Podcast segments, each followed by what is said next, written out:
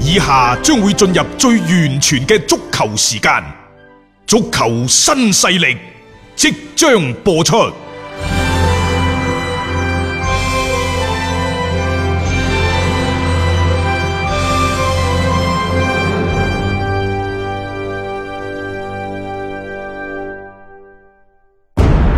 足球場，英雄地，幾多難忘時刻。攞翻住個波，從廣州太陽神到恒大富力，睇佢搞掂。從東較場驚天一射到亞冠加冕，從童話變成現實，從英雄變成傳奇。最偉大嘅球員，最不可思議嘅入球，勝敗之間只有一線。神奇之處，魅力所在，一比零啊，各位！只可意會，更可言傳。足球新勢力，各位朋友好，歡迎收聽今日嘅足球新勢力。隨住琴晚歐冠小組賽最後一輪賽事嘅結束，二零一九到二零賽季嘅歐冠十六強嘅名單已經係全部誕生咗啦。五大聯賽，英格蘭、西班牙、德國、法國、嗯，啊，意意大利，大利，嗯，全部包攬咗十六強。呢個喺過去嘅歐冠歷史上從嚟都未試過嘅，亦、嗯就係第一次出現咁樣嘅情況。咁當然啦，以前其實佢哋都起碼十三四隊噶啦，係但係總會有一隊葡萄牙，譬如話波圖啊，啊或者士砵亭薩克達啊嗰啲啊薩克達啊，係咁又或者亞積士 PSV，、嗯再或者哦西路迪嗰啲可能好耐都未入好耐過呢個啦十六強，即係其實就係除咗呢一扎嘅球隊，咩烏克蘭啊，偶然間有隊俄羅斯嘅球隊，嗯啊，但係十六隊波全部嚟自五大聯賽呢，係第一次，係第一次出現。第一次，啊，嗯，咁啊，琴日呢，其實就係兩隊波嘅懸念嘅啫，嗯一隊呢就係亞特蘭大，係佢哋最終呢係三比零客就場啊客場擊敗咗薩克達，就自己同自己爭氣，嗯就鎖定咗一個冠軍誒啊呢一個出出線線嘅名額。 係咁啊，另外呢，就係馬德里體育會，佢哋喺主場呢，終於就係攞低一場艱難嘅勝嗯關利啊鍵戰呢，仲係信呢啲強隊嘅，啊二比零，佢哋喺主場擊敗咗莫斯科火車頭，咁樣就其實好好計嘅啫。今年啊，誒、四隊英超，嗯，四隊西甲，三隊德國，三隊意大利，啊嗯就兩隊法甲法甲。咁、嗯加起身係就係呢十六隊波。誒、喺某種程度上啊，少少擺簽添啊，因為嗯擺簽佢係啊佢。十六進八同同國要迴避噶嘛，係咁你而家睇到啦，小組第一名嘅、嗯巴黎、拜仁、曼城、佐仁達斯、利物浦、巴塞、誒、阿比萊比錫嗯同埋華倫西亞，華華倫倫西亞係排第一嘅。係咁你接住落嚟嘅話，第二名，譬如話皇馬，皇馬你肯定打唔到華倫西亞，打唔到巴塞羅那，嗯咁你就只能夠誒、呃面對呢就巴黎聖日門，誒、啊巴黎仁都唔門巴黎都唔得啦，小因為組賽小打組過都打過啊嘛，係咯，但咁面對呢就拜仁、嗯曼城、祖雲、利物浦同埋阿比萊比錫，其實都唔好打嘅。係嗯啊，係咪？嗯好啦，咁啊熱刺呢就自己嗰四隊波係唔打得嘅，拜仁又唔打得，咁佢接住落嚟呢，佢無非就打巴黎巴黎聖日門、啊，佐仁達斯、啊巴塞羅那，巴塞係啊當然仲有阿比萊比錫嚇嗯嗯等等，誒、嗯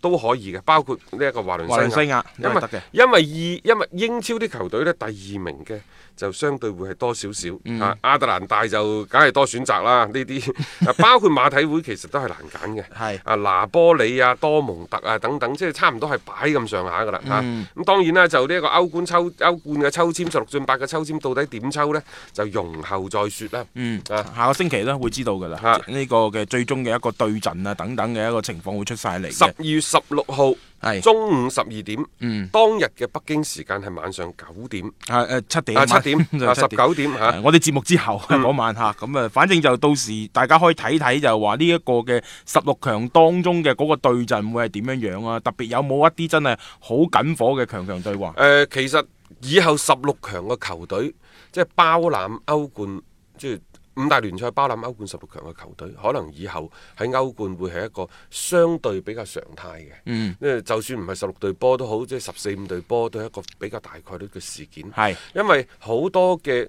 呃一啲葡萄牙啊、誒、嗯荷蘭啊，包括烏克蘭等等嘅球隊，即係只要佢哋嗰個賽季有好嘅表現呢，可能下一個賽季馬上就會面臨一啲豪門嘅肢解嘅，啊譬如話李斯特城，嗯因為呢啲唔係豪誒唔係豪豪門門咯球係啊球隊嚇，係啊但係呢，即係佢只要係有一班嘅球員係喺呢一個比賽當中係表現好嘅。大家睇到係驗到貨嘅。咁、樣嘅話，就下個賽季誒、呃就你都好難留低呢嗯好難避免啊！陣中啲主力嘅球員，譬如話上個賽季嘅客法蘭克福，亦都係有咁樣嗯嘅亞積士都係啦情況，亞積士亦都係一係樣。咁啦、所以即係你只能夠一方面寄望於呢，就係、球員喺場上有好嘅，甚至乎係超常嘅發揮；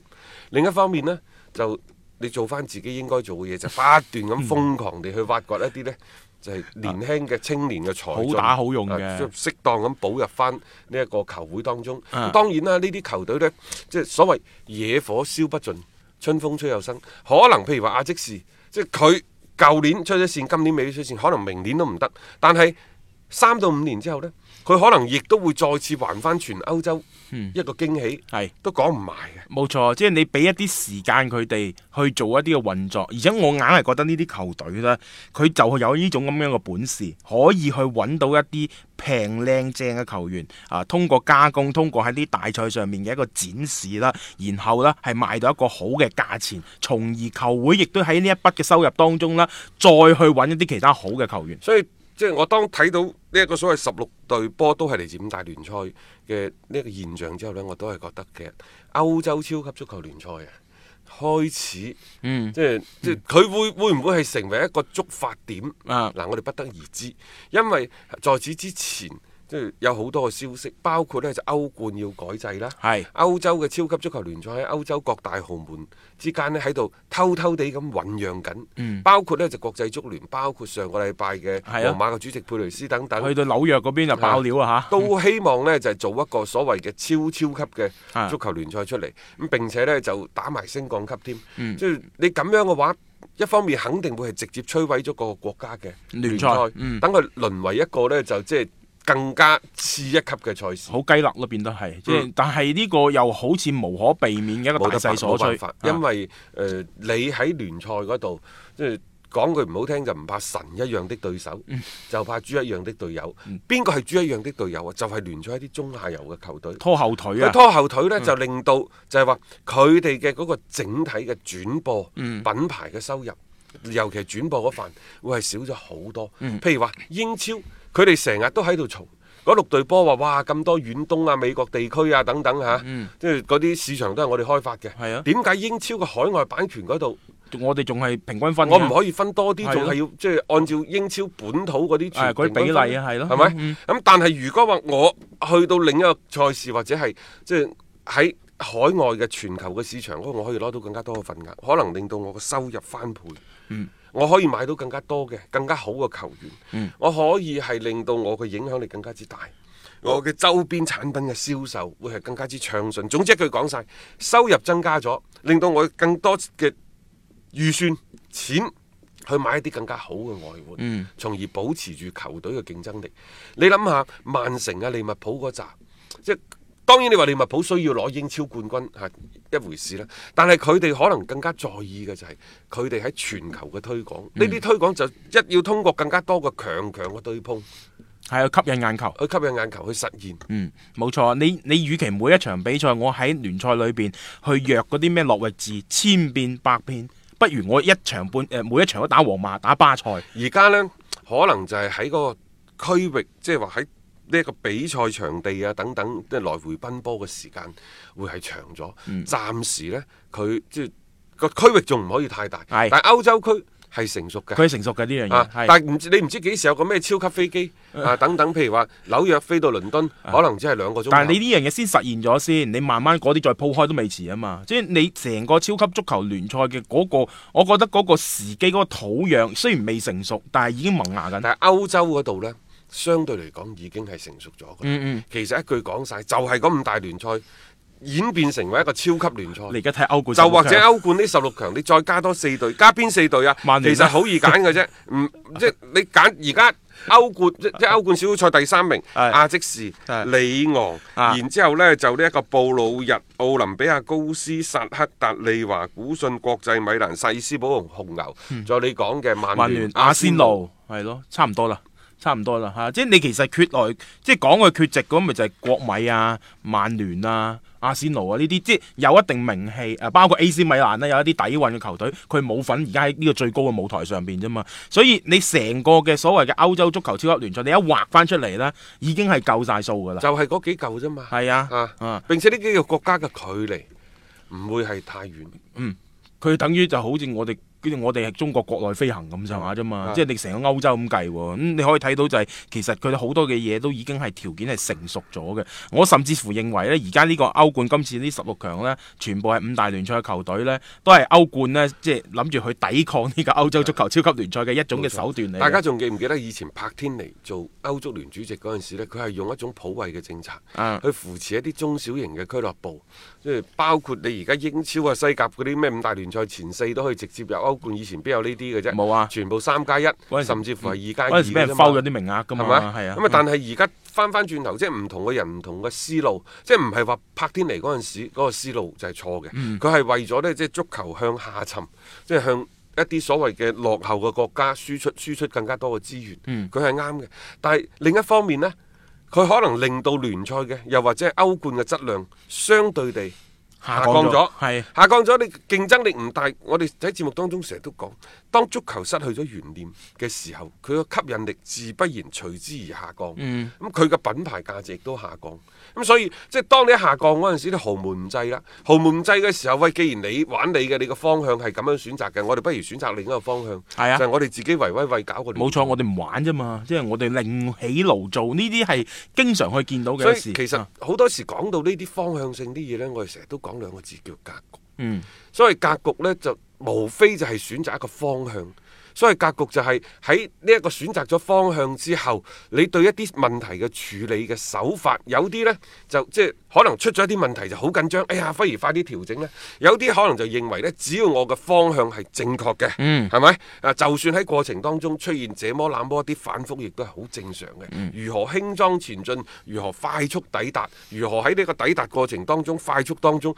更加深地去累積一個自己嘅底蘊嗯等等，即係呢啲係需要呢，即係有一個好清晰嘅頭腦嗯喺紛繁複雜嘅足球環境，包括呢個世界環境當中，你要揸住自己嘅重點，揸住自己嘅重心，好多嘅引誘，好多嘅誘惑，可能喺呢個過程當中會俾到你，守唔守得住內心？所以我就覺得我哋嗰句不忘 初心，砥砺砥砺前行，係真係講得好好嘢啊嚇即係你到底你係想做乜嘢？冇錯嗯你嘅出發點喺邊度？你當初點解呢個出發點一定係好嘅？你既然覺得佢係好嘅方向正確嗯嘅，你就行啦。冇錯啊，嚇！但係過程裏邊肯定會有好多嘅考驗噶嘛。啊呢樣嘢，我覺得即係而家你對於成個嘅歐洲足球嘅大環境嚟講，或者而家呢一任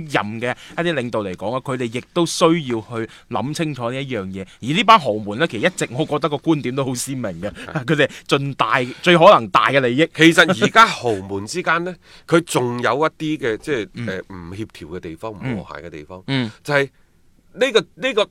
豬肉啊，大家都知道係一嚿豬肉，係啊，點樣分呢？冇錯。嗱，但即係我唔係湯豬佬，啊 但係大家知道可能嗰個豬前腿嗰度就好食啲，啊好食啲啊啊！啊即係誒豬腩嗰度有唔同嘅做法，但係有好多豬骨頭，你亦都可以去熬湯啊嗯等等。但係到底如何去平衡翻各個俱樂部嘅利益？個個都認為自己係擁有好大嘅影響力嘅。如果你話皇馬同祖雲達斯。咁計啦嚇，啊嗯啊大家可唔可以平均分百分之五嘅收益啊？可能佢又唔一定知。佢又唔制㗎啦，皇馬邊個點解我要同你平起平坐啊？啊有啲豪門就算明知我哋係可能咁樣攤分係一個最公平嘅方式，但係作為佢嚟講，我係豪門，我係要凌駕你一頭嘅。有時就要喺呢一啲所謂嘅分成上邊啦，係要有所體驗嘅。呢啲亦都係佢哋嘅一個訴求。你點樣去平衡翻？呢個係一個好大嘅一個話題嚟。咁當然啦，即係誒有好多嘅方式方法去解決呢啲問題嘅。嗯譬如話，即係誒，就算大家都係百分之五都好啦，廿隊波一人百分之五都好啦。咁、你可以喺個獎金嗰度嗯係拉大啲嘅距離，嗯市場開發權仲喺你自己嘅手上，係咪、嗯咁你嘅你嘅獎金即係一部分係你嗰百分之五嘅股份，你應該攞到嘅一啲轉播費嘅收入。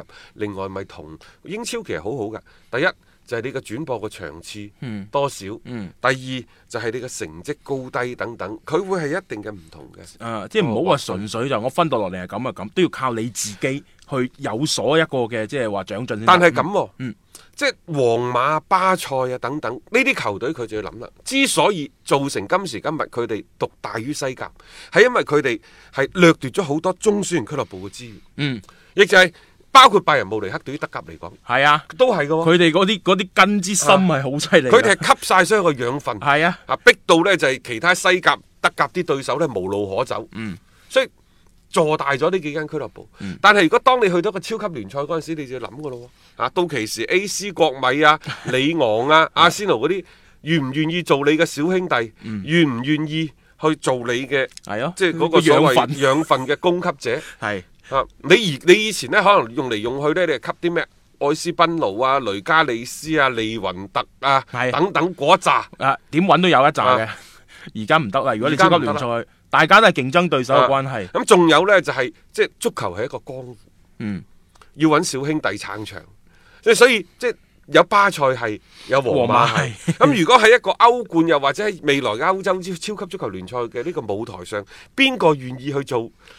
佢哋嘅小跟班兄弟呢？跟班呢即係行出冇嚟㗎總有啲背景喺度。啊冇嘅，而家個個都係咁高咁大嘅。係啊我點解要做你嘅小跟班啊？咁其實某程度嚟講，我哋喺睇波嘅角度咧，啊就激烈好多。所以呢，即係話我哋睇到可能係市場誒、呃、將個蛋糕做大嘅一面，但係另一方面呢，我係覺得始終都係考驗佢嘅人性。啊即係講到底就係一個得與失。取與捨，嗯唔係話喂，我而家睇到個市場係咁勁，我以後強強聯合就更加之勁。但係強強聯合可能你嘅根俾人收，俾人剪，冇錯啊，啊，你吸啲養分當中就冇咁嘅勁利益唔同咁晒然㗎之後喎呢，即係啊話我作為皇家馬德里，我喺西甲，我吸收其他俱樂部嘅養分，我可以做大自己，係咪？咁、啊但係如果我去到歐冠嗰度呢，冇咁多養分吸，我就等於即係呢一個歐洲超級足球聯賽一個二十隊波，我就等於同你哋咁高咁大，我點樣去維持翻我呢一個皇家馬德里喺世界喺歐洲球壇嘅嗰個所謂豪門地位啊？係啊即係呢啲佢哋都要諗。不過我就覺得呢，即係我哋諗多咗啦。但係即係因為我哋睇到波，會考慮到喺好多人性嘅角度去考慮到呢啲問題。嗯即係西甲。